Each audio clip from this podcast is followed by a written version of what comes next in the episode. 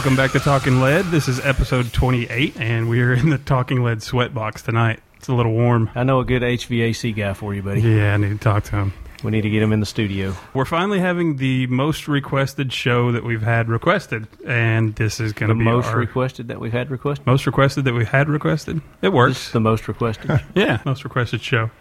Or- it's going to be our reloading show. So we want to say thanks to our sponsors, Firearms Radio Network. They are bandwidth sponsors, firearmsradio.tv. Holder and Green Professional Real Estate Services, HG Press, for all your real estate needs in the Middle Tennessee area. Call 1 800 615 1840, extension 2222. Also, All or Nothing Tattoo Studio in Atlanta, Georgia, the most awarded, awesome, great group of artists down there. It's all or nothing allornothingtattoo.com and their gun friendly artwork, also their t shirts and stuff at their gear store, strangleholdmerch.com.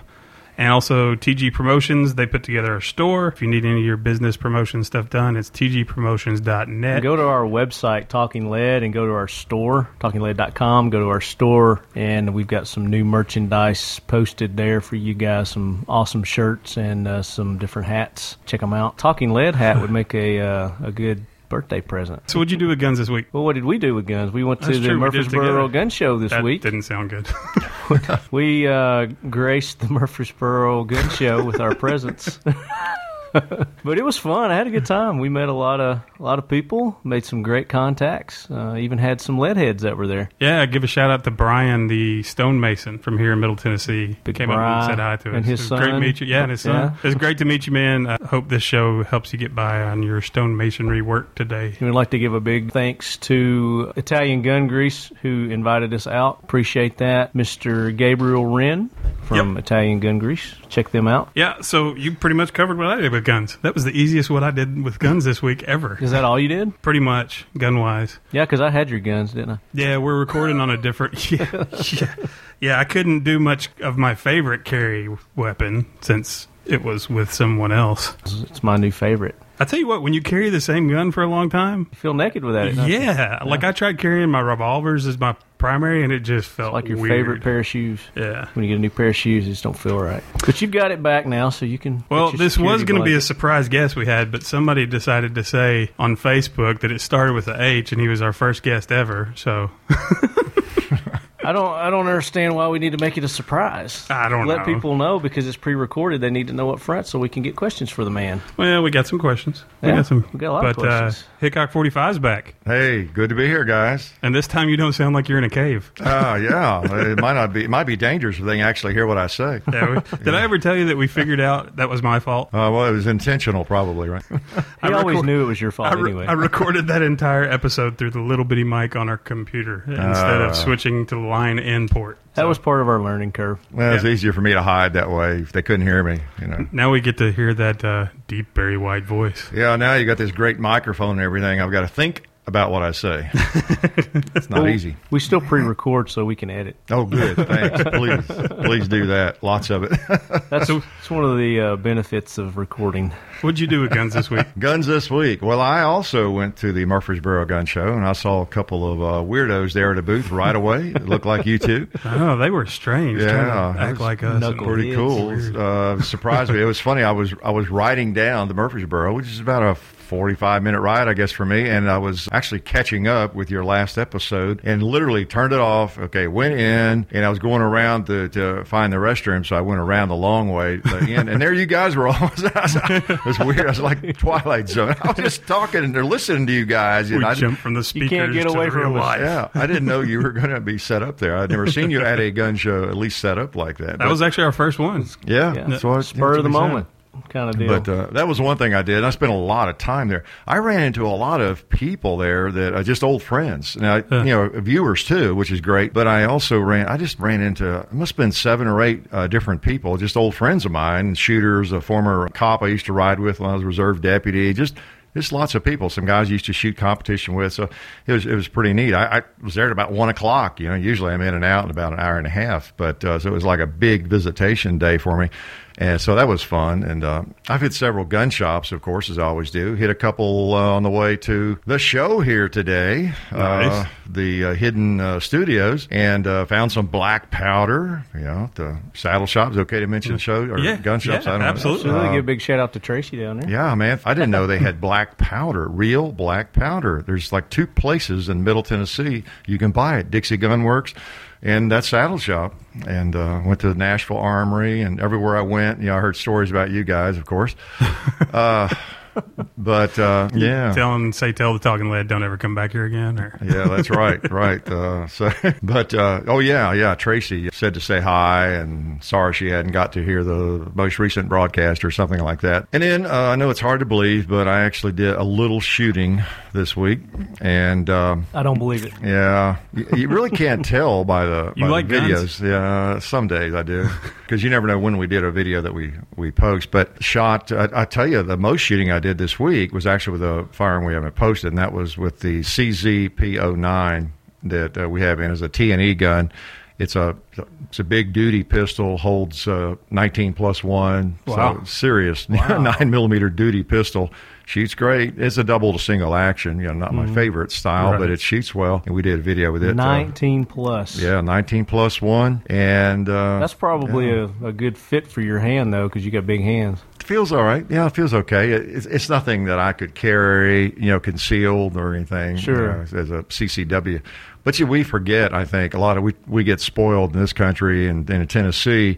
We forget, you know, that a lot of the world and part of our own country, even and some states, they're not really thinking concealed carry because Right. they can't. You know, they're just thinking a good gun. Right. you know, to have for maybe home defense, Home defense. or for the ra- a good range gun. And I try to remember that. Uh, but anyway, did a lot of shooting with that and hit some gun shops and uh, shot a couple other things I don't remember. You know, I just I shoot pretty much. I know that's a surprise.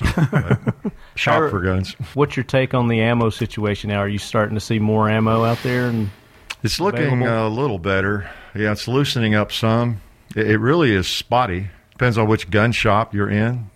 You know, as you notice, uh, you know some shops are still depleted. However, some others will have uh, some nine millimeter, even as you've probably noticed here and there, if you go in at the right time. yeah, I've seen a lot of 40. I really hadn't seen the nine. I think it's still getting It's, uh, sapped up pretty quick. Sapped yeah. up, sopped up, sop it, It- up it with a biscuit. I think they're getting more of it in, though. They're getting more in. It's still going out the door quickly. Yeah, Right. but it's still coming in. They're getting more in, though. I think. I was at Academy not this week, but it was last week, and they had a bunch of nine. They probably had seven or eight boxes left, and it was middle of the day. was too. it the Wow. defense rounds or was it target rounds? No, they were uh, critical duty. Okay, yeah, I've Yep. been seeing the critical duty. Yeah. Oh, I've been seeing just, those. Yeah, I just I'm just talking about target. I guess. Gotcha. Yeah, the range ammo right is now. what's still hard to find. Yeah. Uh, yeah, I've noticed more and more of the critical duty, which is good ammo, I think. Yeah, absolutely. Uh, yeah. I, I, yeah, I've just I don't know why it. people aren't scarfing it up to shoot at the range. what is it, buck around or something or more? Yeah, at least. Uh, good stuff. That's what What's I've been carrying lately in my uh, my nine. I like that. The duty? Yeah. It feeds duty? than anything. yeah, the, the critical duty is what uh, it's 135 grain. I kind of like that. That's another topic though. Well, You know, that's kind of what we're going to be talking about tonight too. Yeah, so different we'll get into uh, the different grains and, and things like that. Yeah, you were you were saying something about bigger hands, and I was curious if you have the same thing with me. For some reason, I can shoot some smaller guns better than I can full size guns. Same here. Uh, I learned that a long time ago, uh, and I was surprised when I was uh, reserve deputy. We had to qualify, you know, a couple times a year, and I got to carry a little Glock 27 occasionally, or I Right. bought one 26, and I. And, and so I had to qualify with it if I was going to carry it as a backup. And I noticed my groups were actually tighter. These Yeah. your standard, you know, uh, B29 paper target, you know, we'd qualify on. Actually, were tighter with that 27, you know, uh, when I first got it. And so upon shooting it more and more, I, I realized, wow, you know, they're great little guns, great Yeah. little shooters. Even little J frames, you know, it's just in how you hold it. And it may help because of the, yeah. the wider fingers. I don't know what it is, Yeah. but somebody was telling me at the army the other day. They said, "Yeah, most of y'all big guys can shoot smaller guns than you can the full size." And I remembered shooting the 26, and I was shooting it better than my 19. Well, you know the way the, on the Glock, especially the way uh, the backstrap tucks into. If you have a large hand, it tucks in a perfect spot, I think, in Gotcha. your hand. Whereas the bigger sense. Glocks, that hump hits me right there, which Right. is why I don't like it. But you know, it uh, and and also a lot of people don't like to shoot a little gun. They can't get their little finger, pinky finger, on the grip. Mm-hmm. However, as I maintain over and over. in some ways that's almost better because your little finger sometimes is what gets you in trouble. You're milking the, grip, pulling. yeah, laterally. Right. Well, we we asked you the big three, but we've added two questions since then. Oh, a test already. The the But first just to refresh, let's go ahead and do all of them. How about Huh? that? Just to refresh our listeners that maybe missed the the first one. the first show. Yeah, go, ahead. back and listen to episode four. Yeah, because I probably don't remember what I said, and I may give a different answer. See, oh, that would be cool. That Yeah, could be really. a trivia. That'd be some Yeah. good content right there. you got to be a good liar. no, if you're going to be a good liar, you have to have good memory, right? That's right. I don't know. That's what they There's tell me. But the two new ones are: Is there one gun in your arsenal, which is probably really small from your videos? Uh-huh. Yeah. Is there one gun that there's a little bitty part of you that is embarrassed to say you own that gun? Oh man, uh, actually that one's pretty easy, but it's not one I purchased, so uh, I'm off the hook. It's a um, Hi-Point. I know. It's a pistol that uh, you might recall from the uh, video. The, I guess that was last summer. We had the YouTuber gathering uh, with you know Tim from the Military Channel, Fate of Destiny, uh, uh, Twenty Two Plinkster, Ten Outdoors Nine. Not leave anybody out. Uh, John, of course, my son. 22 who? Yeah, that, yeah, weirdo uh, shoots twenty twos, nothing else but. You know. Oh, why would anybody do that? I don't know. He's kind of funny. He's got a quirk about him. But after we had that, they, uh, uh, we, you know, we had a little bit of a party that day and everything. And of course, we were the hosts, so they were uh, thinking they would do something nice for me. And I don't know how nice that was, but uh, they signed a Hi-Point pistol and gave it to me. Signed What- it. huh? what And a- that's what makes it awesome because he can't get rid of it now. yeah, what a prized possession. Yeah. Little do they know it will end up in a pawn shop somewhere. Don't tell anybody. I don't know. Maybe a charity auction. Uh, There you know. go.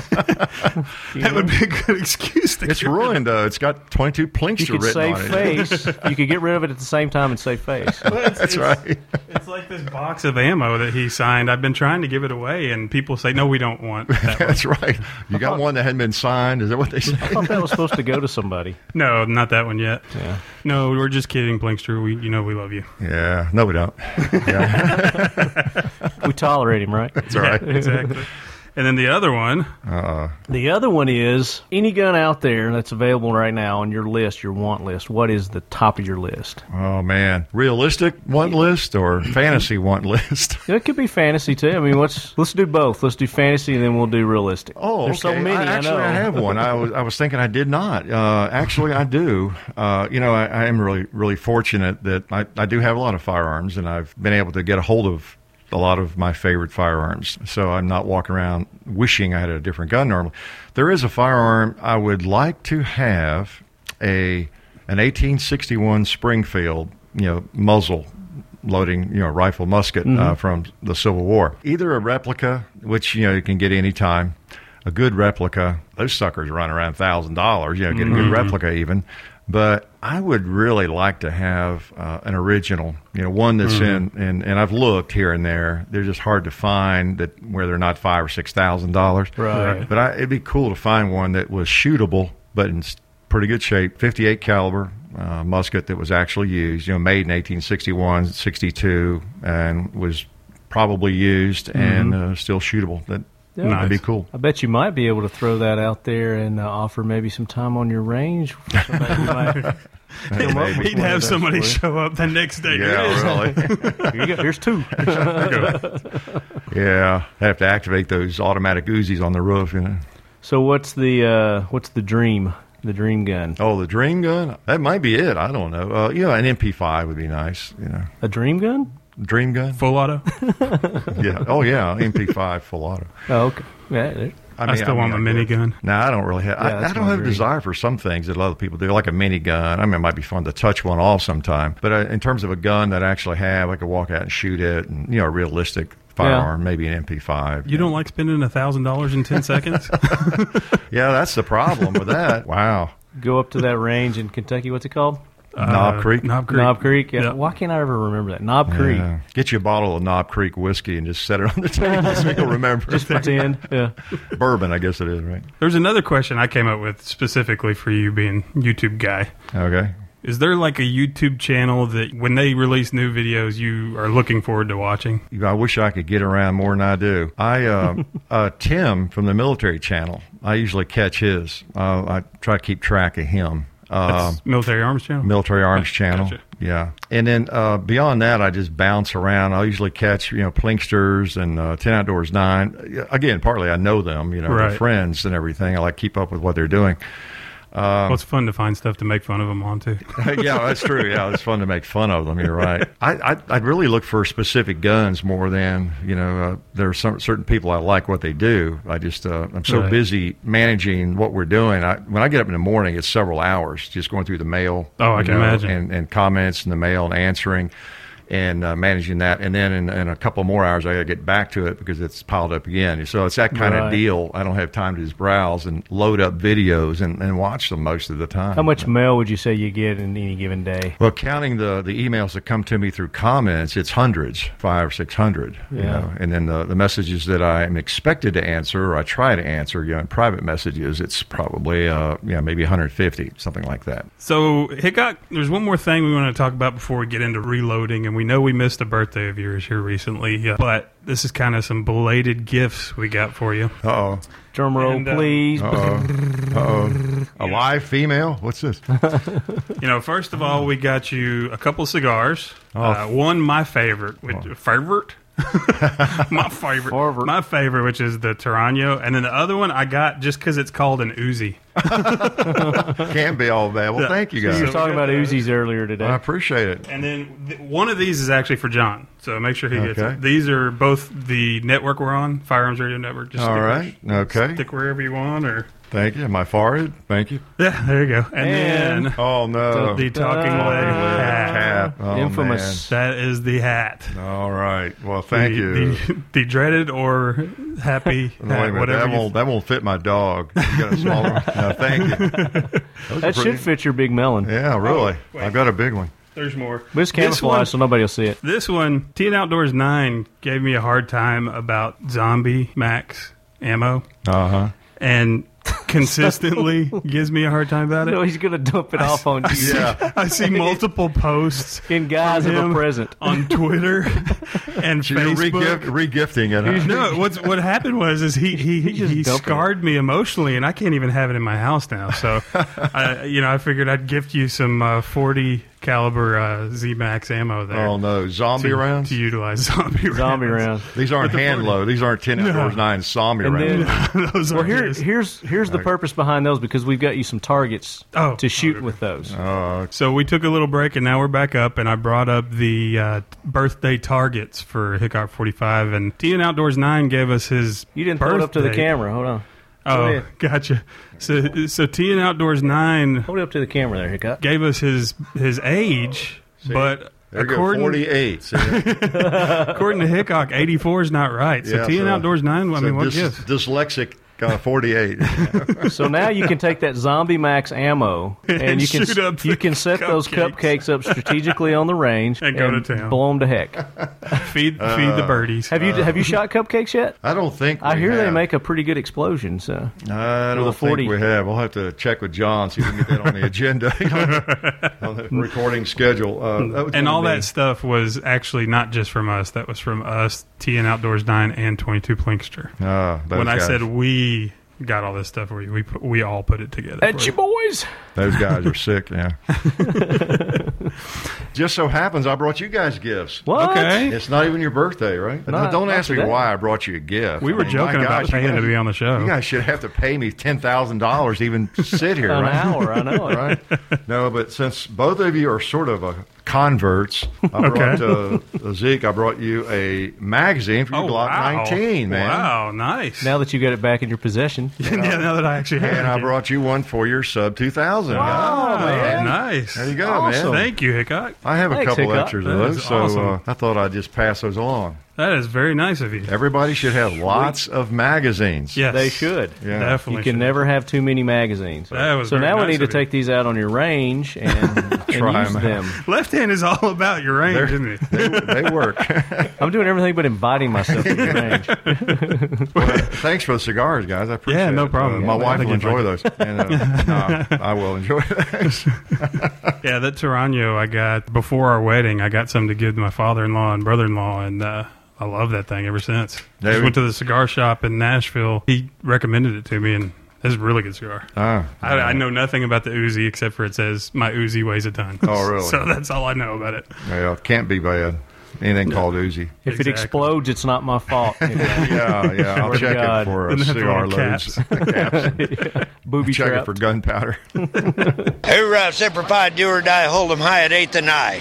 It is time for the talking lead jack wagon of the week, so brace yourself, baby. So our Jack Wagon of the week this week was just going to be one, but I read something today that I'm going to add the other one to. You want to take that first one? Yeah, there was an app created that people can go, and I think it's free. I don't think it It is free. I actually it's- downloaded it just to see what it was all about. See if I was on there. You're on there. I looked you up. I'm not. Yeah, you are. Am I really? Yeah, I looked you up. I'm on there too. No. Yep, I am. But what it Great. is is it's an app to where you can download it to your phone. Anybody can do this, and they can look up anybody in the United States who has a gun license, license to carry. They're calling it the irresponsible gun owners. What it is is basically you So- can go on the app and it's it's for anti-gun people. So if they drive by, if they know where Hickok 45 lives, and they drive by his house and pull up the map, they can go irresponsible gun owner, and all of a sudden it's in that app for good. And if anybody's driving around and sees it, they're gonna be like a irresponsible gun owner lives right there. so the people populate it by saying, Well, maybe I'm getting these apps confused because the Yeah. one that I was looking at was there's a website you can go to. You can put in the person's name, and it will tell you.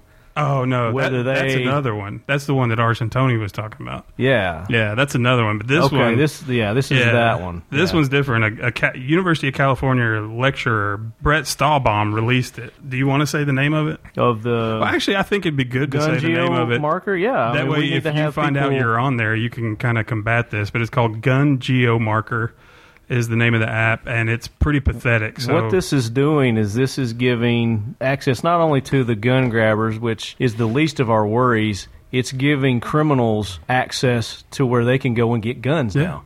You know, it's just so, this is so irresponsible of these jackwagons Right. to be posting this kind of information. Well, not only that, anybody can do it to anybody. So if you're ticked They- off at somebody on the corner, they may not even own a They gun. don't but you can verify go, the "Oh, data." Irresponsible gun owner. yeah. It's pretty pathetic. So Brett Stalbaum, you're a jackwagon for releasing this thing. And then the other one, this one I got to preface because I don't want anybody to think that we're saying anything that is uh, anti-gay at all. But what I am frustrated with and ticked off about, Easy trigger. Where are you going with this? you'll hear, Lady Gaga last weekend. Lady Gaga. Uh, she took our national anthem, and at the end, Land of the Free and the Home of the Brave, she said, Home for the Gays. I'm not saying anything about That's not the national anthem, though. I'm not She- saying anything about the thing. It ticks me off when I hear people at an Atlanta game and the home of the Braves. That ticks me off. It's hmm. our national anthem. You don't change it. Right. No matter It what you what change is. it to. Wow. It has nothing to do with the content of what she changed it to. It has to do with that's our national anthem. You do not change it. So, Lady Gaga, You're jackwagon. I was wondering when it was going to happen, but you're now on the jackwagon train.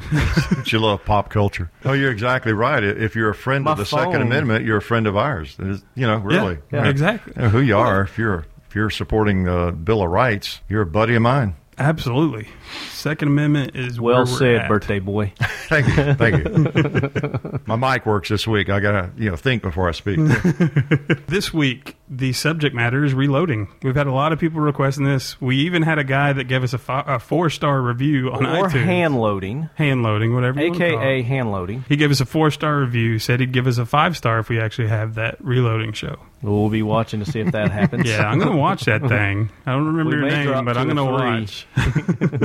Uh, it puts a lot of pressure on me, right? Yeah. Well, you are the quote unquote expert. but one thing we're not going to do is we're not going to talk about types of loads, different things that could feasibly get us into a mess of Oh hell, you never know what we're going to talk about. Well, it's going to be a responsible show. Yeah. so. So. this is going to be more on the machines, getting started, different types of actual bullets you can put in the cartridge, cost savings, etc. But do you know do you know the history beh- behind hand loading, Hickok? Uh, uh, now there you go, asking the very right off the bat something I don't know. Something you Uh, well, Well, I think it goes back to it goes way back, One of your videos of where you know the press and everything was the actual gun, and you know you just, everything was loaded in the gun. Yeah, you could uh, argue that the, the uh, I guess first Muskets. reloaders were anybody who had a percussion uh, revolver. I don't think any of the flintlock revolvers, uh, you know, um, had. Well, no, they didn't because there were no real flintlock revolvers. Uh, that was pretty stupid, wasn't it?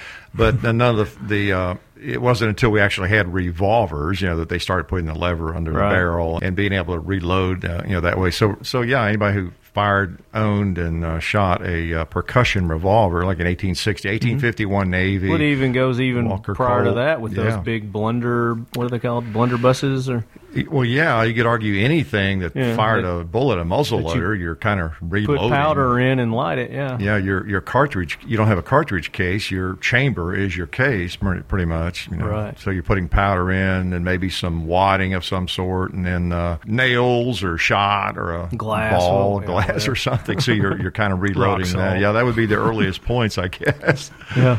And and then even the early uh, cartridges, I know cowboys, you know, people they would re, recharge them on the on the trail, you know, with hand tools. Mm-hmm. And and I think Lee still makes a lot of that kind of stuff, where you can do one at a time with even without a press. It's hard, but you can you know get one done. But I've not done that much. I started out with a single stage press. We're going to talk about modern day yeah, yeah. reloading. So speaking of single stage, what's the difference between the single stage and the progressive presses? Okay, okay, the single stage is what I started out on in 1974. I guess it was 73 or 74, and that's where you um, you just have you know one die goes into it at a time, and you you generally the in terms of the way the operation works, you get I would get around 100 rounds, sometimes 200. I think most people probably did lots of 50, but I've always been you know a volume shooter, even when I was using a single stage press. So you get all your brass there stacked, standing on the table. You got your generally, if if it's already been fired, you put in your die to decap that brass. So you got it screwed into the press. Okay, so you put each case in, push the lever down, it pushes it up, and it decaps the the case and maybe bells the mouth too. But it, so then you take that one out, set it down, get another one, put it on the press, and do the same thing with it. So you're you're doing each thing you know one at a time, and so you do all fifty or all hundred of those cases. You decap each one of them, and then you take that die out, put another die in. And then you either you know bell the mouth or you resize it. Uh, first thing you do actually is resize. The first stage, uh, it's been so long since I've done is resize it and decap it. Take the old primer out. Yeah, and then you bell the mouth, and then you put each one in individually again, and put powder in it and set it back down. That's one reason you see the little loading trays. I never did use them. I was just careful and set them on the table. But there's little loading trays. Once you get powder in it, you set it down in that, and it's not likely to So turn don't knock over. it over. Gotcha. But uh, see, that's single stage, you know. And then when it's time to seat the bullet, you got powder in all those cases.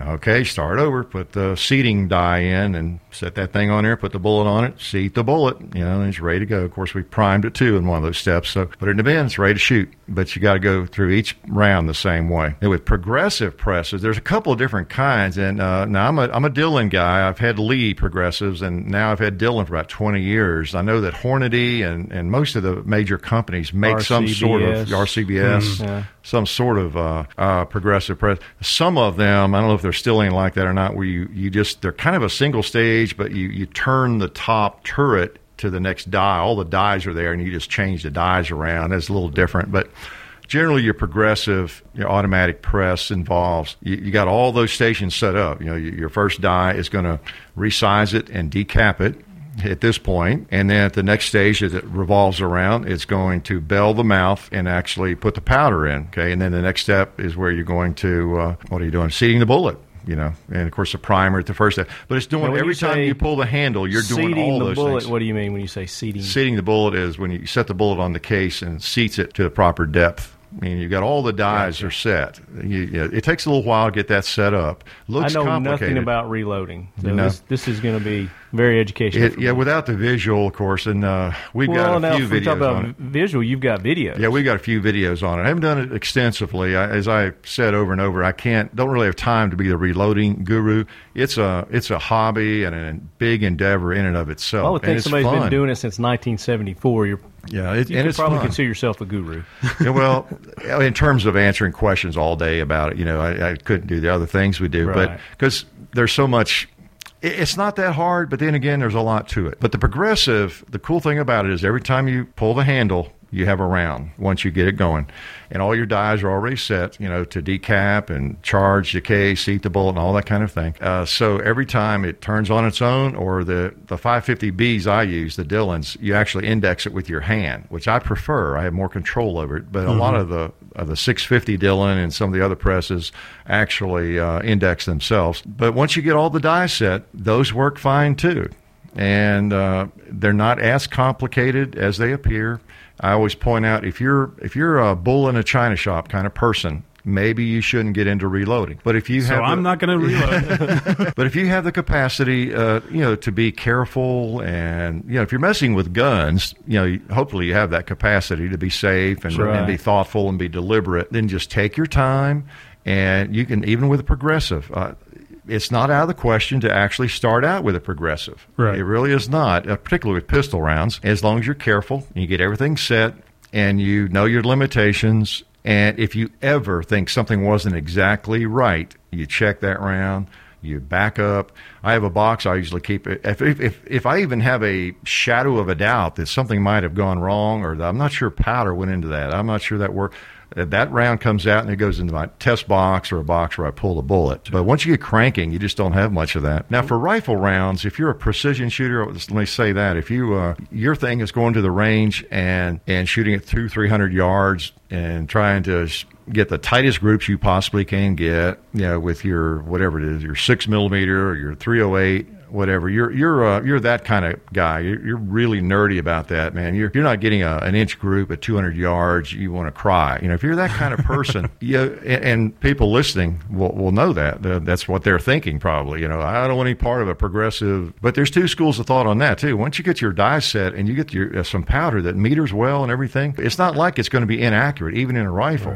You, you know. I so mean, you're kind of getting into this yeah. question: is why reload? Why would somebody want to get into reloading? Well, why should they get into? Well, I'll tell you, those those people I'm just talking about. One reason they get into it is to to generally get more accuracy because they're in total control of their load. They can weigh it out. If you are that person that's trying to get a, an inch group at a thousand yards or whatever, you know those people will sort their brass. They'll make sure every piece of brass. They'll weigh their brass. They'll sort it. They'll measure it. And Wow. uh, the powder, they make sure they're using the same lot of powder and the bullets, and you know, you. I mean, you're basically doing a better job than the factory because you're hands on with every little thing. You can be as as anal about it as you want to be. See, where they don't necessarily do that at the factory, so you could actually put together some more accurate ammo. Mm-hmm. That way, you really can. But of course, the main reason people get into reloading, uh, probably most people, is to to save a little money. Right. Gotcha. and this is several of our listeners have posted this. Is I mean, what are the cost savings really? I mean, what I- what are you looking at you know, as far as cost wise? And I'm sure it depends on what you're reloading too, doesn't it? Oh, it does. Uh, it, it definitely does. And, and of course, the, the old joke is y- you won't save anything because you'll shoot a lot more. I mean, and that's really the truth. That, that's the truth. You'll just load more ammo and shoot more, and if anything, it'll cost you more. uh, yeah. But now per round, it won't. Okay. Uh, generally speaking, I think the the figure people, most people throw around is in general with pistol ammo at least if you're reloading and you've got your brass, you're saving your brass. You're not buying brass and everything. Right. You save around fifty percent on it, basically. That's- That's, kind of a ballpark figure, Yeah. and, and, and it depends on the caliber and, and what you're sh- what you're loading. Whether you're buying uh, full metal jacket bullets, what you're having to pay for them, or you're loading cast bullets. Cast bullets tend to be a little bit less. Of course, if you're casting your own bullets, you're saving a ton Hmm. because your bullet is a huge expense. Talk about what casting is. Yeah, casting is just you know taking lead, melting it, and using molds. I've done that. Right. Uh, I've done it with black powder balls and and uh, with 44 caliber bullets, 357 bullet. I, I, haven't done that in a long time. Take, it's very time consuming, and if you shoot a lot, you, know, you wouldn't really have time to do both. Right. And there are more people casting bullets now. Yeah, you can go anywhere online and find bullets already cast, already you know, cast bullets made, lead bullets. Right. And, uh, for example, I bought uh, some bullets at the gun show where I ran into you characters. I, I, found some 147 grain nine millimeter bullets, which is my favorite to load for plinking. I used to use that load. Uh, weight bullet in competition a lot and and uh, hard to find uh, these were they're plated bullets but i paid 60 nine dollars, I think it was. Yeah, for five hundred. I bought three boxes. So, so you, you got to figure your cost. I, I have a little spreadsheet I can run, and, and anybody can do that. If you know anything else, we can use a calculator. But for example, I think that's paper. what I've got in there. Yeah. and for those of you that are new Yeah. to firearms, the bullet is Yeah. just the metal projectile that comes out of the cartridge. That's not the full cartridge. So don't think he got a bunch of. Uh, uh, he got 500 rounds for 65 bucks. That's right. That's right. It's actually just the metal projectile that comes out. Yeah. of the That's Just the- the, bullet. Yeah, when yeah, actually, yeah, to be technically correct, when someone says bullet, that's what they're talking or should be talking about. Right. Uh, we we tend to use in the in the business, we tend to say bullet heads sometimes to make it more clear. But yeah, just the bullet, the projectile. Just to differentiate. So for a thousand of those, for example, I paid uh, about one hundred fifty dollars with tax and everything. And so on my little spreadsheet, I can put that in, and I always figure per thousand. And so anybody can do this, of course. Just figure out whatever you're paying for for your components, uh, whatever you're paying for your bullets. How many? What are you paying for a, a thousand of them? And then primers come in a generally a box of a thousand. I think they're running about forty bucks now. I haven't bought any for so long because I had some. So I got about 150 in those thousand bullets. I got say 40 bucks and a thousand primers. Powder, generally speaking, a pound of powder will load. This is really a rough ballpark, but about a thousand rounds, depending on how many grains per load. You know, like if you're using, Right. there's 7,000 grains in a pound of powder. So say you're using seven grains per round, that'd be a thousand uh, Right. rounds you get out of that. But you generally you're not using that much powder. It depends on the bullet and what you're doing.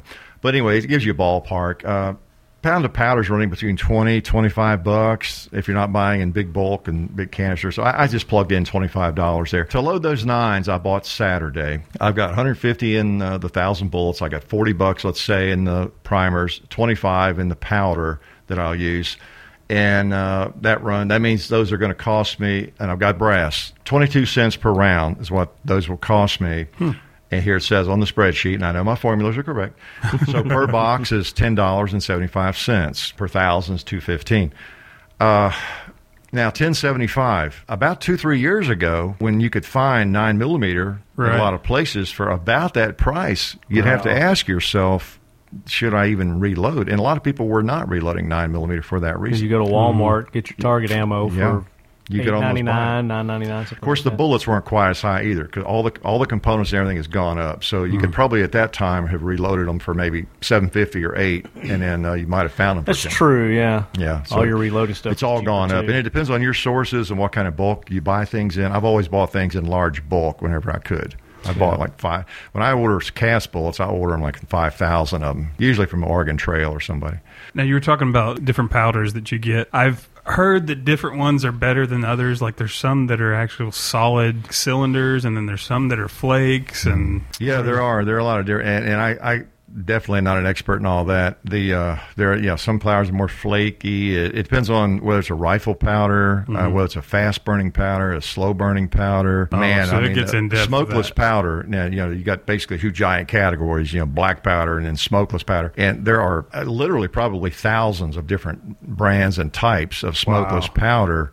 Some of it's very fast burning. For example, you know, for the sake of your listeners, you know, that who are not familiar with this at all, there are some powders. Like I, when I started loading 45 ACP back in about 74, I, I used Bullseye, which was very popular, Bullseye powder.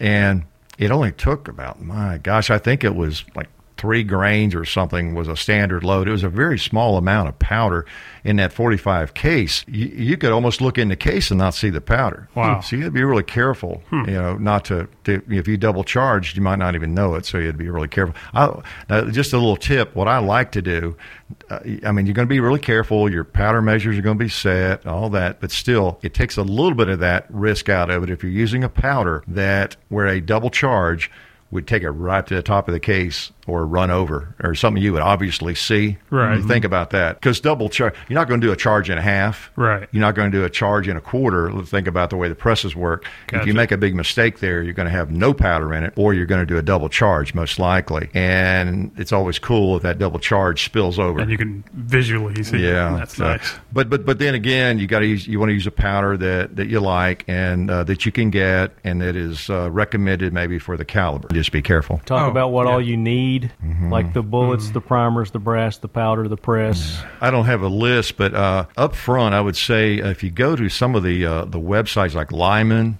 uh, Dillon, uh, Lee, Hornady, uh, RCBS, you know, there's great information there, and and also in terms of loads. You know, you can. Uh, I've got old manuals I use, but you can buy. Lyman really uh, are famous for their reloading manuals. But most of the powder companies, if not all of them, they have this information online now. If you look up Accurate Arms powder, which I use, whatever it is, uh, Hercules Unique or Alliant powders, online they'll they'll have the recommended loads by bullet type and bullet weight. It Right. gives you it gives you a, a generally a starting load and a maximum load and that sort of thing. So the information's out there. All the measurements and Yeah, you can that. never just say, "Oh, let's use a little of this and a little of that." You know, boom. I was on Bass Pro Shops today uh, on their website looking up some of the reloading equipment, and some of them, Lyman, Hornady, and RCBS, I think even Dillon, Mm-hmm. they have starter kits, and the majority of those have starter kits that come with the book yeah. that tells you all the different weights and loads and what all you're supposed to do. And, Um, and that's a question I get uh, uh, quite a, a bit when I do get a reloading question, and it's just I just again don't have time. Maybe I could do a video on on that, but is what do you need to get started? Yeah. you know, and you know, just a quick rundown. I leave stuff out, but you need your dies, you need your press, of course, whatever press you're going to use, but the dies for the caliber. Right. And when you order a press, obviously you're going to order the die set with it. Then you need, uh, there's a lot of little things that are nice to have, uh, like a powder trickler. Uh, you want a powder measure of some kind. A lot of people use the electronic powder measures now. I'm still using the old balance beam style. I've had since '74. It works fine, and uh, something to measure with it. Uh, it your with- balance of justice. Yeah, really.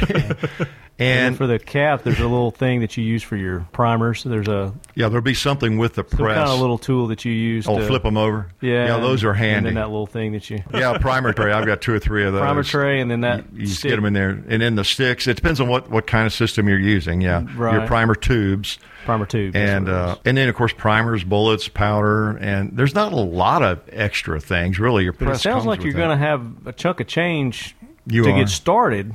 Well, some of these kits that I saw, they were ranging just just the press, one set of dies, the book, Mm-hmm. all the different accessories for the press itself, were running anywhere from three hundred to six and seven hundred for a full startup Yeah. kit. But then you're not getting the powder or the Right. bullets or Exactly. the brass or any of the other So stuff. I mean, you're gonna exactly. you're gonna start off with a curve where you know there's Mm-hmm. there's going to be a point to where when you start off it's going to be more expensive, but then with you know fifty percent on average savings, Right. It's going to pay for itself. Oh, it will. especially if you've been doing it since 1974, huh? Yeah, definitely, uh, definitely. I've loaded thousands, and and plus it's a hobby. You know, you really uh, once you get into it, Kind of an art you form, won't isn't look it? at it as as what you're saving. Really, I don't even think about that. It's it's it's a it's another endeavor in in the shooting world that's fun. It Right. really is. Yeah. It's a very enjoyable. It's very rewarding. I, I know people that, that reload. They'll tell you, I just soon almost reload as shoot.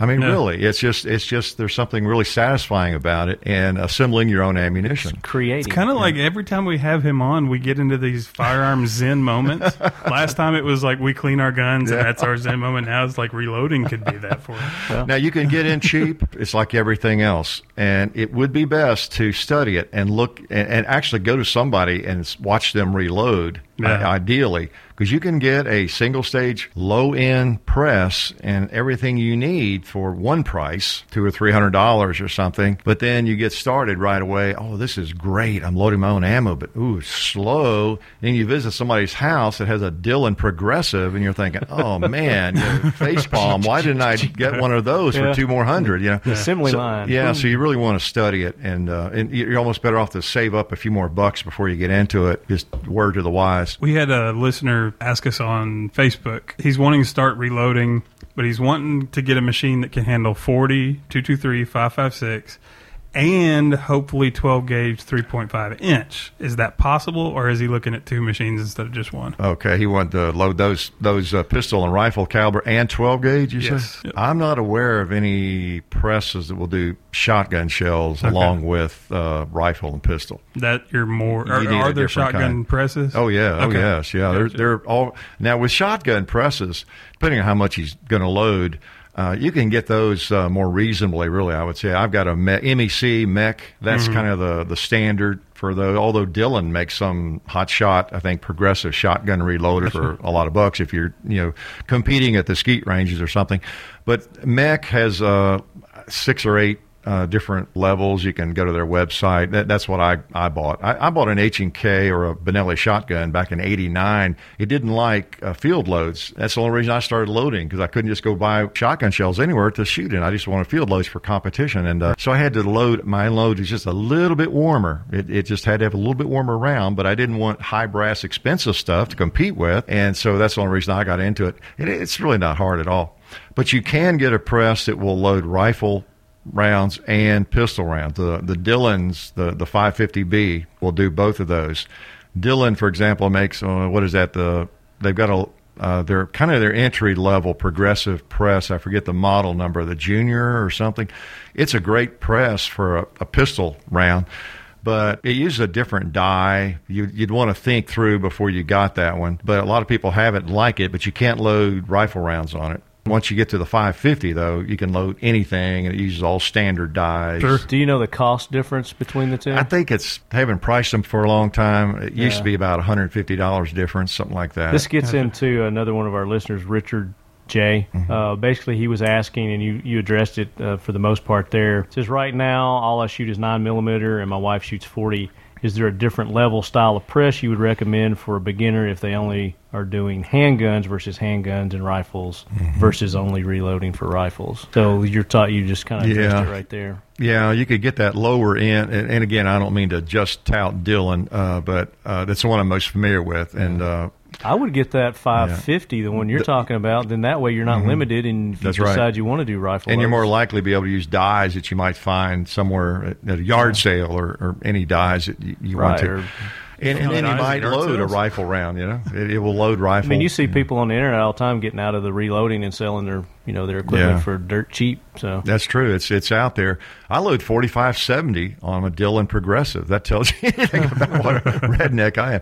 I mean, I, when I load them, I crank them out, and uh, there it's it's funny. I go from nine millimeter on that same press. Uh, well, I got two of them, but the same you know same model, Yeah. and there I'm cranking those big 45, 70 rounds with a you four hundred grain bullet. You got one set up for s- specific kind of, and then you've got another, one, so you don't have to be changing them out. And Uh, Yeah, I, it's a luxury. I have two of them so that I don't have to change out the primer feeder. Because you know some rounds require a large pistol or large primer, and others require a small primer. So I never have to change out my primer feeders. We have a listener that uh, wanted to know if you spray ballistol on your reloading dies to prevent rust. Uh, yeah, actually I do. Yeah. Actually, I, I, lub- Nice. I lubricate my uh, presses with it. I sure do. Also, the same guy, Michael J, wants to know if you know when the primer fairy is going to visit North America again. No, I really don't. Uh, I was fortunate to have some stocked up. I've not really shopped for. I, although at, at gun shows and places I have been lately, I I'm thinking I've seen primers uh, in most configurations: uh, small pistol, large pistol. Uh, it just depends on, I guess, where people live. I think I'm seeing primers. I where I'm not shopping for them. I, I'm not 100 percent sure, but I think I'm seeing most of the of the thing. Now it's not cheap. You see some high prices on them at times. what about reloading brass that's you've already reloaded once and shot again? Is that possible? Does it put stress on the brass? Or for your average pistol round, it's, it's really not uh, the problem. There's not much stress on, on the brass. Over time, some of them will stretch a little bit, and you might have to trim them. I rarely encounter that. Uh, Gotcha. I have a lot of brass uh, in, in all my calibers, and I just the way I operate is if one gets to where it doesn't fit It won't go into the shell plate smoothly or it acts up at all. I look at it eh, and toss it. I just throw it away. But it's really rare that, that you have to do that. Uh, there's not that much pressure with you know, 45 ACP, 40, you know, 9, all, all that. It, if you get a bad piece of brass, throw it away is what I do. Now, along those same lines, and I may say this word wrong, but Matt W. writes, correct me if I'm wrong, annealing? A N N E A L I N G? Yeah, that has to do with what, heating. I think heat treating the the brass and.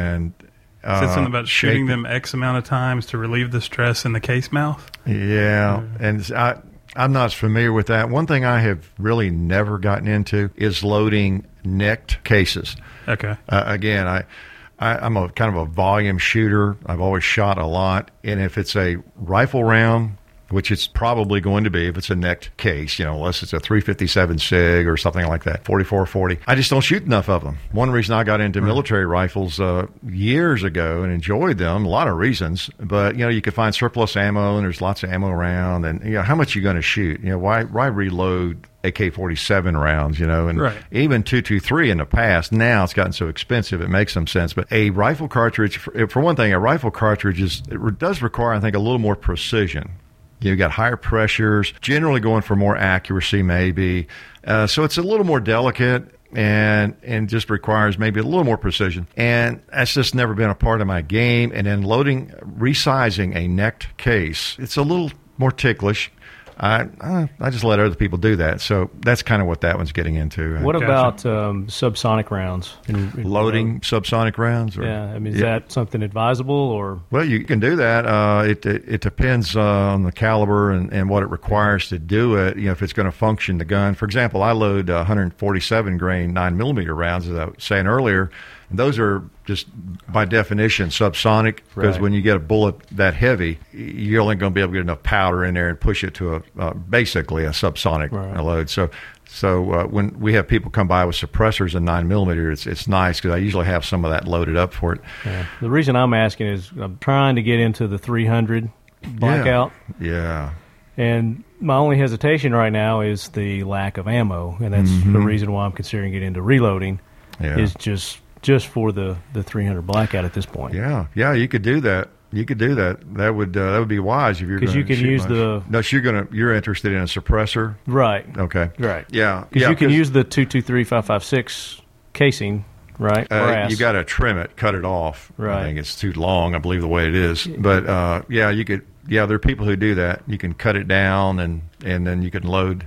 Yeah, you could load a heavy bullet. Most of the subsonic 300 blackout ammo I think I've purchased or that was given to us was 220 grain bullets. So you just have to look up the proper load for it. yeah. Yeah, you could do that. Get a 30 cal bullet. Yeah, And, yeah.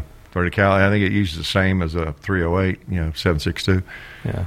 Have you ever done any of the crazy shotgun loads like you see on the? Uh, is it? Tau- t- I I say it wrong every time, and I was on t- Artisan TN Outdoors 9 did a uh, The uh, Dragon's Breath, or what is it called? No, I'm talking about like the Incendiary ones like where they put crazy things in there, like M and M's or whatever. Taofledermaus. That's what it is. Oh. Taofledermaus. I It's think German, isn't it? Yeah, there's Yeah. some people that do. Yeah, I've never done that. The only thing I've done is load black powder in them you know, when I was doing cowboy shooting, and uh, that that's pretty dramatic, right You've not there. loaded an incendiary round?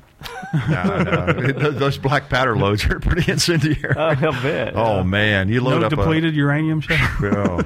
Well, I tell you, you, you touch those things off, you, they're pretty dramatic. but, Oh, I uh, can imagine.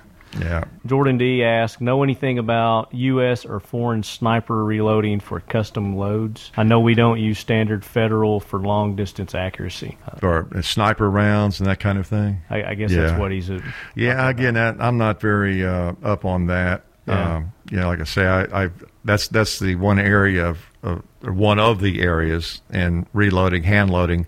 I've really not uh, delved into. I I did load some. I, you know, I say I don't load necked cartridges. I did load some 243 back for some varmint hunting in the early 70s, and I guess that's the last time I did any of that. I it's been a minute, hadn't it? Yeah, I just I don't shoot enough of it. I just it's much easier to go buy a couple of boxes if that's all you're going to shoot a year, you know. But- Yeah. which is about the cost of the dies or less. So, I guess with these guys being in the uh, Yeah. the service, they probably shoot quite a bit. and that's a big area of hand loading. That that is one definitely Uh, with a 308, for example. with with some carefully constructed uh, hand loads. It's a, it's incredible the accuracy people are getting out of that. There's some great bullets, you know, a Speer. Uh, what's that? The no, it's uh, what I want to say boat. Um, I don't know. I can't think of the name of it, but there there's Mm-hmm. some, and, and the people who do that know what they are. There's some great rounds out there and great bullets and bullet weights for both the 5.56 and the 308 that with the right powder and, and case, you, I mean, you can get the ultimate accuracy basically. You know. You, we were talking about the Speer. Can you get the different specialty bullets like the critical duty, TN Outdoors 9's favorite, the Zombie Max, um, Mm-hmm. stuff like that to load yourself, or is that only stuff you can Well, get you- you- manufactured? Uh, no, a lot of that you can. It used to be you could not, uh, but I'm, I've noticed in the last uh, eight or ten years that stuff seems to be available. Nice. Uh, I, I, I don't know that all of it is, but I know that. You know, we have a store out here in Mount Juliet at the Reloaders Bench, and you can walk in there and they've got ammo cans full of all the you know bullet heads. Sure. and they'll have uh, I think gold dot. They have uh, golden saber. At least in the past, they have had you know just Right. ammo to take home and load. Now I don't know why people would load a lot of hollow points, especially where they're more expensive, because most experts are going to advise you not to carry Right. hand loaded ammunition for defense. You know. Then we have one more kind of crazy question. Came from a listener, 1988 Glasser safety slug or Glaser safety slug. Glaser safety slug. Yeah, 1988 Glaser safety slug, and he wants to know what is your favorite pinup calendar in your reloading room. This sounds like Ten Outdoors Nine. I don't know what you're talking about. so you didn't seem too surprised by that. Yeah, that's right. That's uh well my favorite pinup calendar is Dillon. Yeah. I need to update that thing too. oh yeah, Glaser Safety Slug. Some of your listeners might be familiar with those. TN Outdoors 9 was at my place and I guess it was eighty eight. And trying some of those out of a three fifty seven. It was uh, I think a model six eighty six. And uh, that's something that, that is you know, it's related to reloading because, you know, if you load a really light, fast bullet, it changes the point of impact. Right. So you have to decide all that if you're going to hand load. Do you want to load a heavy bullet? I chose a heavier nine millimeter bullet because I was competing a lot at the time, and I wanted something that would knock over the steel pepper poppers more reliably than some of the lighter nines. And so you know you just have to decide what you want, uh, what you're going to be doing. But anyway, these Glaser safety slugs are, I don't remember what the weight on the things is. It's one of those high tech, one of the first ones of that genre, I guess. It's probably the bullet. They were, I think they were, well, they were 357, probably like a 80 grain bullet or something, really light yeah, for, for that caliber, but screaming. Well, we put a uh, milk jug full of water on the target stand right there, almost the same target stand, same place. And TN Outdoors 9 gets back there on the drive where he takes careful aim and shoots at that thing and it shoots about a foot low, you know. and of course, these rounds were like, at that time, was a lot of money, like a buck and a half a shot or something, Right, you know. right. And Still uh, a lot of money. now a regular nine millimeters and a buck and a half a shot. So, so I said, man, you better move up some. These are expensive mids. He missed a couple of times and kept moving up, and finally he got up about half the distance and hit the thing. But it was it wasn't his fault. As much as I'd like to blame it on him, but they were, they were it was a really low point of impact. So talk about safety precautions that people Mm-hmm. need to to be aware of when they're getting into reloading. Yeah. Again, uh, as I mentioned earlier, if you are a bull in the china shop, you, you might think twice about getting into it. Uh, you want to be careful. You want to be deliberate. It's something you want to study. You never want to get in a hurry with it. Take your time. Yeah, it's best not to you know, have a quarter beer there while you're reloading. Uh, cigarette, uh, campfire, any of that kind of thing. Take your time with it, study it, and go slow. And uh, again, in terms of safety, you want to uh, carefully measure your your charges. Periodically check your powder measure and make sure it's still dropping the same charge. The new ones and like the Dillon powder measures, I really got to where I rarely ever check them. They just don't ever move on me. But uh, you know, those are the kinds of things you want to check. So also, what could happen? I'm you sorry, I know, didn't mean to interrupt you. well, what, what could happen if somebody put the wrong powder load in? They overdid it. Well, of course, that's the I mean, it's going to be out, but I mean, Yeah, that's the the big danger is getting the wrong charge in there, uh, getting too much powder or too little powder. Right. You know, it, and one is almost as bad as the other.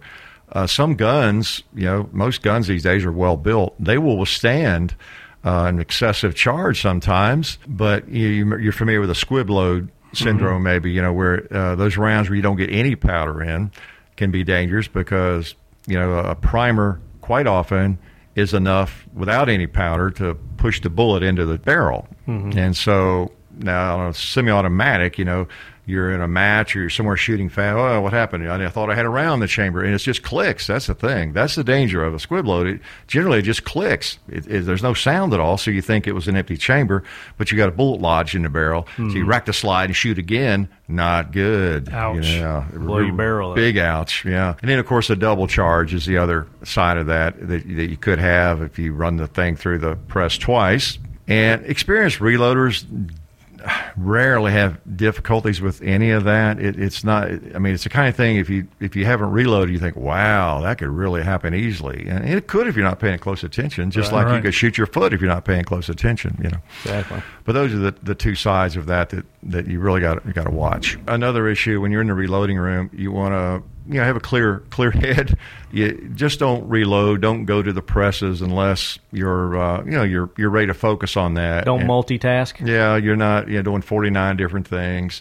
It, it is a very uh, relaxing endeavor. It's a lot of fun. So enjoy. You know, turn the radio on and and just just take your time with it and don't get in a hurry because. Uh, there, there are a lot of things you could do that would not be good, but once you get your system, you get your die set, and you got the right brass, and just like if you're setting up and you're changing over to a different caliber or you're getting ready to load, it's with anything else, you just want to make sure you've got you're about ready to load some 44 Magnum, for example. Make sure you've got 44 caliber bullets you're about to load, and you've got the right primers and, and all that, That kind of thing. And you'll you'll know quickly if you don't on, on most of that, and double check just like a doctor or a nurse would do. You know, you double and triple check what they're putting in the hypodermic. You know, you do the same thing in the reloading room. You double and triple check. Okay, now is this the powder I use for 44 Magnum? Double check my records. Yeah, is this my my load I'm using? It's 6.3 grains of this. Yes, this is it. 2400 or unique or whatever's I'm using. Yes, this is what I load. Everything is right.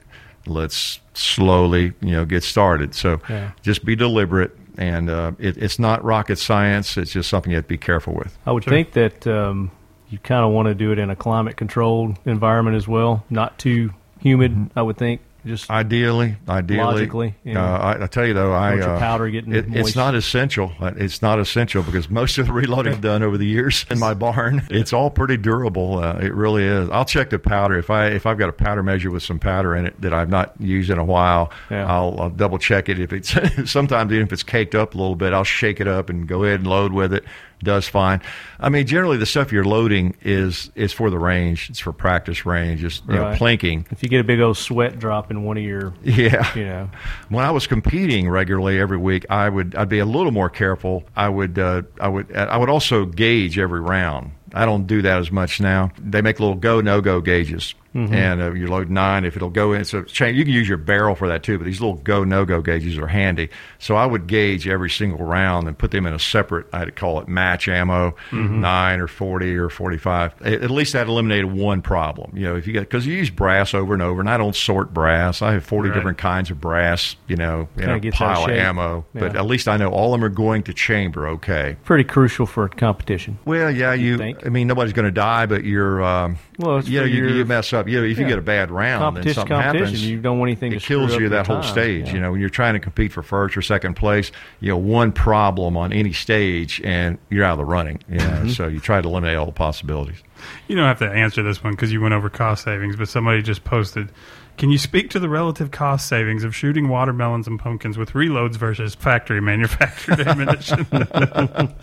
That's pretty Yeah. good. Thank you, Richard J. Yeah, well, that's pretty good. Uh, well, yeah, you save money. you know, Yeah. no matter what you're shooting, whether it's watermelons or anything else. Richard J is full of a lot of questions. isn't he? Yeah. Yeah, he's had a few. And pumpkin carving. Does he reload to get more control in his carving? Uh, actually, no. I guess. Uh, let's see. What do I carve pumpkins with? Uh, I've done with an AK. I don't reload AK rounds. Uh, Glock 40. I know those are factory ammo. So most of the time, I tell you, here I am uh, pretending to be an expert on uh, reloading, and I've been so busy in the last uh, few years with this project that I have not done as much, you know, reloading as I used to do. I used to Right. reload every weekend, and a couple of times, you know, I was always reloading. That's that's one thing that has fallen by the wayside to some extent. I don't I don't So we get might to be able to get a good deal on a uh, a press. no, no, I- that's one of my goals here now. Of giving up one job, I want to have more time to reload. Hopefully, I got a I got a question. Are there any other kind of presses other than those two? I mean, are there more and au- you know, even a step up beyond beyond that, more automated? Well, there's uh, there's again, I'm more familiar with Dillon, but I know uh, uh, like like I have the 550Bs. They are progressive presses. You actually index the the shell plate yourself. I like that. You can actually back it up if you want to. Was that did I get powder in that? You can actually move it back. You've got more Spot check it, flexibility yeah. with it. You know. Then the 650 indexes itself. You have a little bit less control, but then again, once you get cranking, it may be a little faster. All you do is set the bullet on, and then the 650 is a little it. it it's uh, more deluxe in other ways. You can uh, you can put a case feeder on it, and I think you, they even make a bullet feeder. Somebody does. Maybe Wow. that's for the 1050. I don't know, but there are attachments you can put on these things where you're essentially doing nothing but working the handle. Yeah. It, it may be the 1050, which is their their uh, top of the line. I think it sells for close to two thousand dollars by the time you get everything on it, and uh, it's more their commercial grade machine. But you can actually. Uh, you know, set it up so you're doing nothing but cranking the handle. So I would think uh, artisan Tony could trade in his printing press for a Yeah, there you nice go. His automated 3D, pre- 3D reloading. printer. Yeah, press. Before I go into the trivia? trivia, I, there's something I remembered a minute ago that I wanted to talk about with my weekend guns, and since trivia is usually pop culture, Go right related. ahead. This is our show. We can do whatever we want to. That's right. Talk about it. Word of advice. I am actually I I was tempted to put them on the jackwagon train. The people that made the Lone Ranger movie. Oh, oh. yeah. Don't ruin I it. was no, ruin don't, it for go see it. Don't even go see it. It- Really? it's that bad. The first half of the movie, Lone Ranger doesn't believe in guns. All right, when, you're ruining then it. when he finally gets a gun, he's a bumbling idiot, and it's the ton- right, it's the you've ruined Tonto show. No, I'm, I'm telling you to save your money. That's right. And I saw it. it's Is it like, the Tonto or the Jack Sparrow? well, yeah, it's the not drunk I've Jack heard, Sparrow. I've heard that too. That's about yeah. what it is. It- It's So kind of like it too, Hickok? Yeah. Uh, I'm sitting there watching. I'm going, this isn't the Lone Ranger I grew up with. This is garbage. Now, I, so they, and I, to they the jacked it up like they've done Superman the last couple of times. yeah, to the point where if Johnny Depp's Tonto was not in that movie, I would have walked out halfway through Mm-hmm. it. The third time that Lone Ranger goes, I don't believe in guns. I would have been like, I know. just see. You're and then it was what the last shot he shot where he actually was his dead eye aim that he always was. Oh no. It was it was like what is this? And then the bad the, the other bad things. I'm sick of lazy Hollywood. They stole. I don't know if either one of y'all watch Hell on Wheels, the TV show. I I've saw one episode. I think. couple of the first. They yeah. stole that whole storyline of the railroad guy who's either some British. Was it the Native same guy? The no, it wasn't the Star same guy, Trek but it was pretty close. um, and then he kind of does this hostile takeover of the railroad. Wow, that's Hell on Wheels. They even had a city he went to called Hell on Wheels. Did they really? They stole. Have you ever seen Planet Terror by Robert Rodriguez? Uh-uh. Well, there's a brothel owner prostitute that is missing a leg, and she makes a gun for her leg. Oh, they yeah, I've stole seen that. that. Yeah. Yeah, I've seen that. I'm like, She's you got gotta be kidding me. The AR-15 Yeah. leg. Well, Uh, what's her name? Uh, uh, that plays Rose. She not was, Rosie. she was married to Marilyn Rosario. Manson for a while. Rose Yeah. Rose McGowan. Yeah, McGowan. Yeah. Yeah. that's right. And then so they did this with Helena Bonham Carter and the Lone Ranger. I'm like, what is this? I was so all mad. Johnny Depp movies too. Yeah. What's up with that? And they're usually good together, and they were good together in this. But it was the story and the movie itself, which is there was kind of this cool moment where he went from kind of this anti-gun thing to his brother told him, you know, the bad guys don't care if you're anti-gun or not. Right. And you kind of see him mentally go into this moment, but still, that's not the Lone They Ranger. prefer you to be anti-gun. Yeah, the That's right. guys do.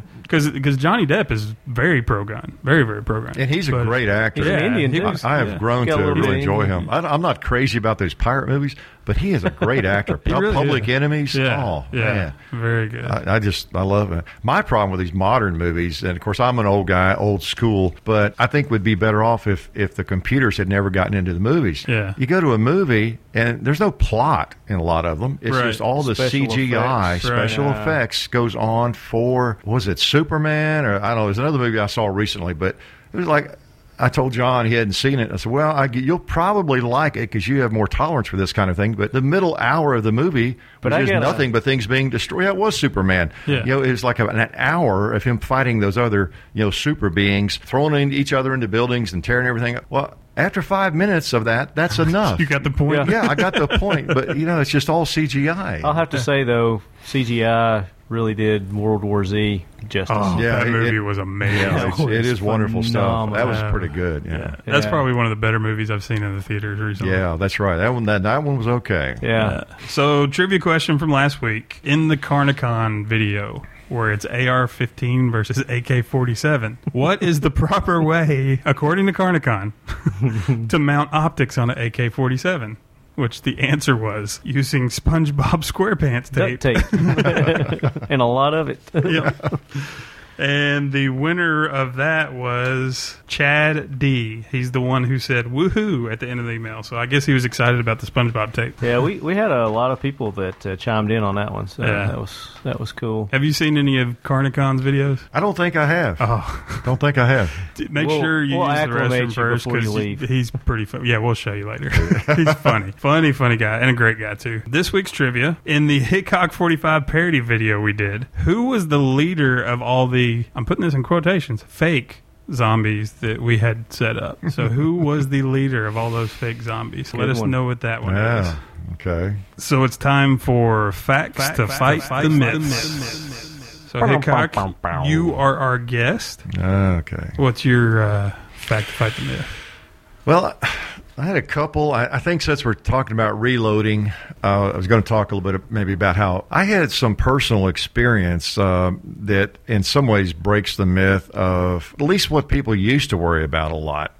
And that was getting any little speck of oil or water on your ammo that you would uh, contaminate the primer, bad, be bad. I did some experimentation. This is before YouTube. This is prior even to internet days. I think I uh, I was going to write a magazine article. This was probably mid to late. That 80s. is prior to internet. Yeah, really. Write something. I was. I did one magazine article after that, actually in Florida, but uh, not on this topic. It used to be more prevalent in, in the gun rags. You, you would read articles about that and cautions about you know. And people back then were using WD forty a lot, just whatever they're using to keep it off the ammo, totally away from the ammo. And so I, I filled two or three jars with WD forty and hoppy. I'd mixed up a, all that brew, you know, and Did a nice salt and cocktail.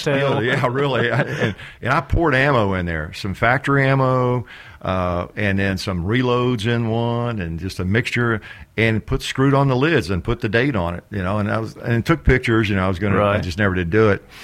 So you had a And nice I set it aside. I even there, put yeah. some in bags and put it in the freezer. Put it in oil and then put it in the freezer. Everything I could think of, you know. Put some in the gun and soak the gun chamber. you soak the chambers on a 357. Yeah. Soak the ammo, stuck it in there, and uh, put it aside for a while. And just seeing if it was all going to be duds. And I, literally, that ammo soaked for months, and just about every round fired. Were you scared? Wow. Yeah, really Were did. you scared when you were Nah, when you were doing it? I was. I mean, it was under control situation. I thought, okay, I could have a squib, you know. Yeah. So I was ready for it. Even the hand loads, even some just plain old forty-five cast bullet hand loads, I didn't have Shot any trouble with. Yeah. Now that all that said. Uh, it's not a total myth. You don't want to get oil on your carry ammo, you Right. know, and I and Yeah. I avoid doing that. But just uh, worst just, case just be aware if you get a drop on your. If you're in an oil field and you, Yeah. hit, you hit pay dirt and it, You're you probably and somebody okay. tries to steal your claim. Most No, ammo is sealed and it's it's crimped, and you're probably okay if you Well, if you look at a by lot a of bottle the- of oil. if you look at a lot of the um, Yeah. the gun tests that they do, where they're throwing the guns in the water and through the Yeah. Mm-hmm. ice and all that, and they pull them out and then they're shooting them. And yeah, Shooting with what was in that gun Oh, when yeah, they did that. exactly. yeah, It's, it, it's sealed better than most people realize. So mine this week is the myth being reloaders storing powder are creating a fire and explosive hazard in their homes. Hmm. This is false. So the fact to fight that myth of you creating a bomb factory in your house from storing that, what happened was some cities have ordinances based on how much black powder you can store, which black powder does tend to be a little more volatile, I'm assuming. Yeah, a little bit. Yeah. So there are some ordinances in some cities that have that, and people have taken that and go, oh, well, it's the same with all gunpowder. And smokeless powder, if you've stored in the proper container, are relatively safe. Yeah, yeah. Most people, uh, the, the propane tank on their grill is more dangerous than any powder they've got in their house. Sure. You know? I mean, I'm- not, not that either is dangerous, but, you know, as far as volatile and everything. So, left hand, what's your fact to fight the myth? All right, here's my fact to fight the myth. Shooting a lot of jacketed rounds will wear your barrel out. What do you think about that, Hickok? True, false? Uh, true or false? Well, I mean, yeah, you talk about you a shoot pistol. thousands and thousands Yeah. and thousands around. Yeah, not many people are going to shoot enough to where. Now, I think with like a two two three or something, five five six. You know, Mm-hmm. but but going to you're not going to shoot cast bullets in that anyway. Exactly. Yeah, you'd have to shoot uh, way more ammunition than anybody can do to, to notice any difference. I think if you're shooting enough jacketed rounds to wear out a handgun barrel, you're spending so much money on ammo that you you wouldn't notice You even having to more replace that barrel. You can you can go get another gun. you can go buy lots of guns. and they've got more time on their hands. Yeah. So that's my myth. So you want to answer a couple of uh, listener questions just about Hickok 45? Sure, Got a couple. sure, I'll try. Did you say? now, do your requests get as outlandish as some of 22 Plinksters?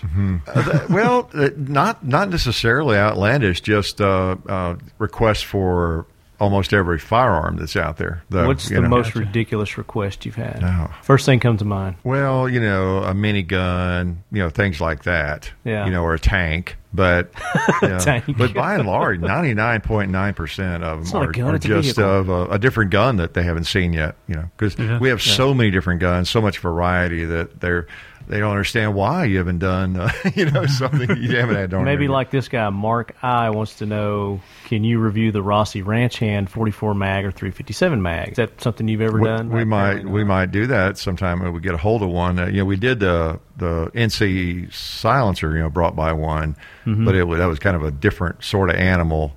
The the fellow had put a standard stock on it, which made it a an SBR. Mm-hmm. And he had a silencer rig on it. Now, if you've seen that video, it's, it started out as a ranch hand, put a regular stock on it. So then you got a short barreled lever gun, and then he had the barrel threaded for a suppressor. So it's pretty. John Wayne would have loved it, right? Speaking of uh, threaded barrels, you know, I threaded my uh, nine Keltec Sub 2000. Oh, right. You're ready for a can, huh? I'm ready for a can now. All yeah, right. for that one. So here's a fan question for you from one- from one of your fans, Okay. me. Okay. Are you are you going to be reviewing the 300 blackout? You have You're not much of a fan. You haven't seen that video. He just put his foot in his mouth, didn't he? I did. did you do perfect. the suppressed? yeah, we've done suppressed it. You did the three the AAC. Yeah, go to the channel Well, and edit this out. search. No, no, no. Go to the. That's all right. No, we're no, we have, we have 800 and some videos. You know, nobody's can't seen, watch 'em all. Nobody's seen them all. But yeah, go to the channel and just. I'm sure there's somebody. 300 blackout, Yeah. and because we, yeah, I, I, yeah, I didn't know you didn't know that. I, uh, Uh-uh. I got into that. Uh, a couple years ago, I, I read about it. and I thought this is cool. You know, What's same your- bolt and everything, same Yeah. magazines. What's and- your opinion of the 300 blackout round? I, I like it because I, for a long time, I've wanted an A, and uh, well, I wanted. I've, I've thought it'd be cool to have an AR that fired the AK round. You know, the 7.62 by 39. Mm-hmm. Right. Every time I would ask somebody about it, an upper or the magazines, they, yeah, the magazines aren't real reliable. It just didn't seem very very popular Yeah. for some several reasons. So this blackout, 300 blackout, seems that there's the answer. You know, because it's basically an AK in terms of ballistics. The, Mm-hmm. the 7.62 by 39 ballistically use the same magazines and uh, bolt and everything. All you do is change out the barrel. And I bought a, an upper, whole upper. I didn't want to be changed out a barrel, but I've got an upper, and uh, I just pop it on and, and, and shoot the things. I I had uh, when we did it, um, got access to a, a suppressor through Mm-hmm. NC Silencer. So yeah, we've had some fun with it in videos, uh, suppressed and non-suppressed, and uh, That's not the one I we're like shooting it. that big blue uh, barrel. barrel, is it? I think we shot a barrel with it in one. I may have maybe. seen it. Yeah, I may have maybe. seen it. Yeah, we we we've done some with it uh, with the slide fire stock, and uh, I haven't just seen that messed one. around Yeah. with it. Yeah, but it, it's kind of neat. I don't really shoot it a lot. Uh, I don't know why, but it, it, it, it's cool. You had some full autos that you were shooting uh, suppressed. in Yeah. some of your videos. Here Yeah, we've had we've had uh, visits from NC Silencer and also Silencer Co. Uh, came by a few weeks ago. So you know we've had some M16 action that's not been posted yet. You know, and of course the MP5 and some stuff. I was so- going to ask what uh, what you got coming up that Yeah. uh, people can uh, look forward to. So, yeah, got some of that that M16, M16, and we got some more of the MP5 we've not posted, and some different things. I got some neat old Enfield or a Model 1917 bolt gun, you know, World War One rifle, Mm-hmm. things like that that uh, we've not posted yet. Cool, A couple other goodies, good deal. some more pot smoking. Yeah. I mean, you know, flower pots. Yeah. Some new targets to uh, Oh, to yeah. shoot to add to your. Depends on how stale they are. Those See, I might just eat zombies. those. you might eat them on the way home. Yeah. I might just eat those. We're going to watch a video in a few weeks. You can at least shoot He's the gonna be wiping the icing off, going, right. "Well, Talking Lead gave me some targets, but they're gone." That's right. We've got plenty of targets, you know, but we don't have many cupcakes. So we've got some new listener feedback. So you want to take the first one to Hickok? You're assuming I can read. Let's see, this is uh, from Dirty Bird 2013. A couple of weeks ago, I stumbled across your podcast. It is my favorite podcast by far. Man, this guy needs to get a life. you guys are knowledgeable as well as funny. What does he know? I'm learning a lot. fooled, don't we? I'm learning. So you won't want me to read these again. I'm learning a lot from listening to you. guys. this guy he gets funnier all the time. I'm learning a lot from listening to you guys and frantically catching up on your older shows. It also helps that you are from the state of Tennessee. Keep up the great work. You all want to the next one, left hand? Yeah, so Dr. Joe says great podcast. Looks like we got uh, five stars. Is that what that is? Mm-hmm. Super podcast with very interesting guest. There is another funny one. Peculiar, maybe not interesting. Huh? I look forward to each episode and learn something every episode. Too bad Left Hand has to have a girly whistle on his knife. Just kidding. You know how many times that saved my butt? Literally. Uh, Logic's where it's at, Hickok. You need to get one. Oh yeah, sounds good. Yeah. Then we had one on YouTube. We we rarely ever get a review on YouTube, more just comment. Randall F writes, "You guys need to put out more videos and more podcasts. I ran dry. Listen to every single one of your podcasts, Ran dry. and now I'm sad. No more Zeke and left hand. Wah. Keep up with the great work, guys. Love you. And all you guys, your checks are in the mail. Yeah.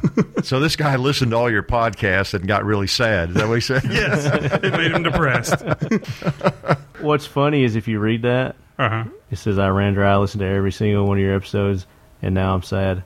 And then, no more Zeke and left hand. we'll probably get a lot of agreements. Yes, no more Zeke and left hand, please. All right, guys, real quick, we have a guest call in. We have Mark Lee from Friends of the NRA. How are you doing, Mark? Doing fine, sir. I'm actually uh, doing great. Awesome. Tell us a little bit about uh, Friends of the NRA. Well, Friends of the NRA is a 501c3 charitable organization, and our mission is to educate youth and uh, gun safety, just uh, shooting sports. We're here in Nashville. We're a local chapter, and we raise money through uh, banquets. We have a banquet uh, July the 19th on Friday. At 5:30 p.m. at the American Legion Club in uh, Elm Hill Pike in Nashville. Okay. We'll have a silent auction, a dinner, a very nice dinner, and a live auction. And with the banquet that's coming up, how much does it cost? Where do they need to go to sign up? Uh, the, the tickets are thirty dollars a ticket. The whole table is uh, six feet, and that's one hundred and eighty dollars. Okay. You can go to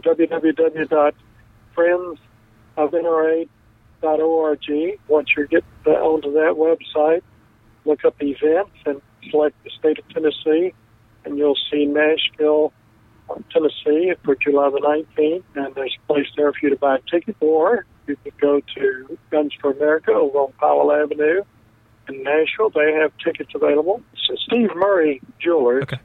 At the intersection of Murfreesboro Road and Bell Road. Okay. So are y'all going to be doing any kind of raffle, door prize, wall of guns, anything along those lines? Well, one of the games that we have is a wall of guns. We'll have a, a game, and there are 50 uh, different guns that the person can win. Uh, person that wins each game, uh, they sell 50 tickets, and once those tickets are sold, draw a name, and that person wins his or her choice of the weapon, one of the weapons on that wall. We're also giving away a Smith & Wesson 38 revolver with a laser sight that night uh, for being at our bank. Nice. Very nice. And we know Left Hand won the wall of guns when we were at NRA. He got to pick out two guns, actually.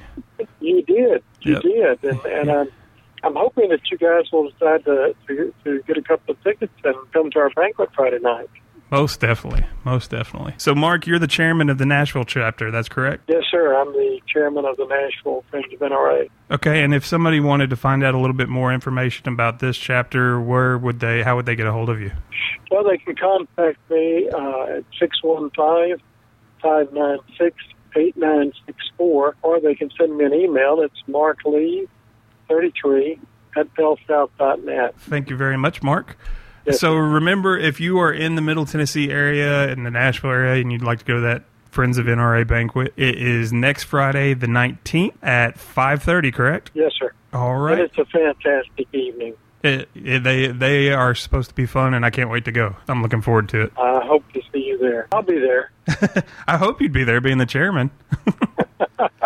Oh yes, I'm I'm I'm there, and uh, it's just uh, a fun evening. We let loose and have a lot of fun at those banquets. Great organization. Make sure you check them out at friendsofnra.org. Mark, thanks again for calling in, and we will see you next Friday. Thank you, sir, and you have a great day. So we want to thank our sponsors once again, Firearms Radio Network, firearmsradio.tv, our bandwidth sponsors. All or Nothing Tattoo, Brandon Bond. He's the shiznit. All or Nothing Tattoo.com. and their gear store strangleholdmerch.com for some cool art pro gun stuff and holder and green professional real estate services hg press and the phone number is 1 800 615 1840. Extension 222. and also tg promotions put up our store tgpromotions.net and our store is on our website www.talkinglead.com thanks hickok for coming out again we enjoyed it you're Hey, welcome Appreciate anytime you hanging out with us on your birthday. I appreciate y'all inviting me. I had Of course, fun. today's not your birthday, though, is it? we missed it No, I I enjoy hanging out with you guys. It makes me feel smarter. We just make you look smarter, don't we?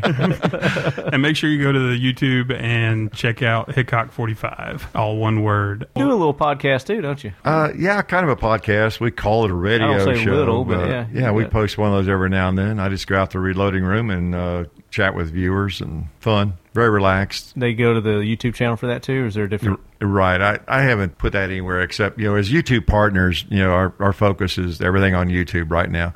We might do something different with some of it at some point, but right now, just keep things simple. It's all on YouTube. And, man, thank you for the Yes. uh, Glock mag. That's awesome. Thank you very much. Right. That was very generous. Just don't let Dianne Feinstein see that. Yeah. Well, I'm gonna.